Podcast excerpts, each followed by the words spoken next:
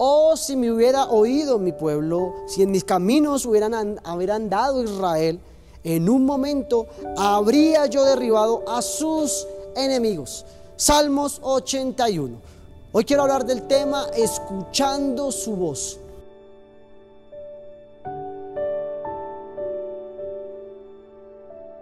La exclamación del Señor se llevó a cabo porque su pueblo cerró los ojos, los oídos para no oír su palabra y taparon sus ojos para no ver la ley la cual estaba establecida por el Señor. Si ellos hubiesen escuchado la voz del Señor, en un solo instante sus enemigos habían sido derribados. Mas como hicieron lo contrario, hicieron caso omiso, fueron sus enemigos los que se engrandecieron sobre ellos y los derrotaron. Sabes, Dios quiere pelear por su pueblo. Dios quiere bendecirte. Dios quiere darte lo que la palabra dice que te puede dar.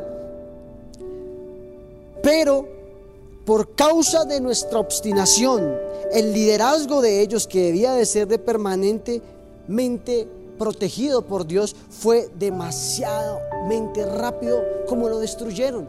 Dios tiene algo nuevo, ¿sabes? El corazón, el deseo de Dios en su corazón es que tú puedas disfrutar las bendiciones que Dios ha preparado antemano para ti. Dios ha preparado riquezas, cosas gloriosas y maravillosas para nosotros. Pero nosotros necesitamos estar siempre con nuestros oídos abiertos y nuestros ojos listos para ver el renuevo de Dios en nuestra vida. Cuando cerramos nuestros oídos a su voz, no podemos hacer la voluntad del Padre.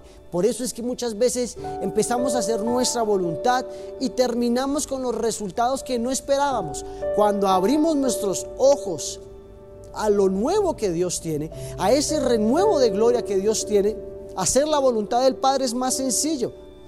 Cuando nosotros estamos llenos de palabra de Dios y de su conocimiento, los cielos se abren a favor de nuestra vida. Por eso cuando llega una tormenta, tú sabes cómo enfrentar la tormenta.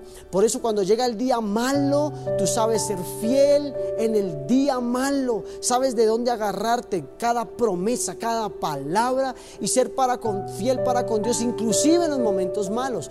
Por eso cuando estás en bendición, sabes que tienes que mirar al cielo y decirle, gracias a ti, Señor, tengo esto. No es por mi gloria, no es por mi honra, no es por mi intelecto, sino es por tu misericordia, que son nuevas cada día. Sabes, el Señor está escuchando tu voz y está escuchando tu clamor, está escuchando esa oración. El deseo de Dios es que nosotros, sus hijos, seamos prósperos aquí en la tierra. ¿Qué tal si oramos? Padre, te damos gracias porque estamos convencidos que el deseo tuyo, Padre Celestial, es que disfrutemos de todas las bendiciones que tú ya tienes preparado para nosotros.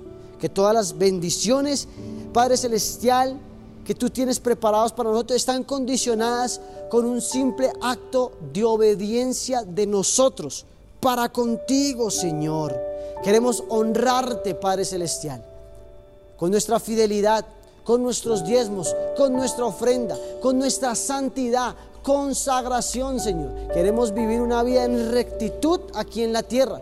Queremos, Padre Celestial, hacer tu voluntad y no la nuestra. Queremos agradarte aquí durante el tiempo que tú quieras que estemos aquí en la tierra. Queremos caminarnos de la mejor manera, ser un testimonio visible de un Dios invisible, pero que es visible a través de nuestros actos de obediencia aquí en la tierra, en el nombre poderoso de tu Hijo Jesús.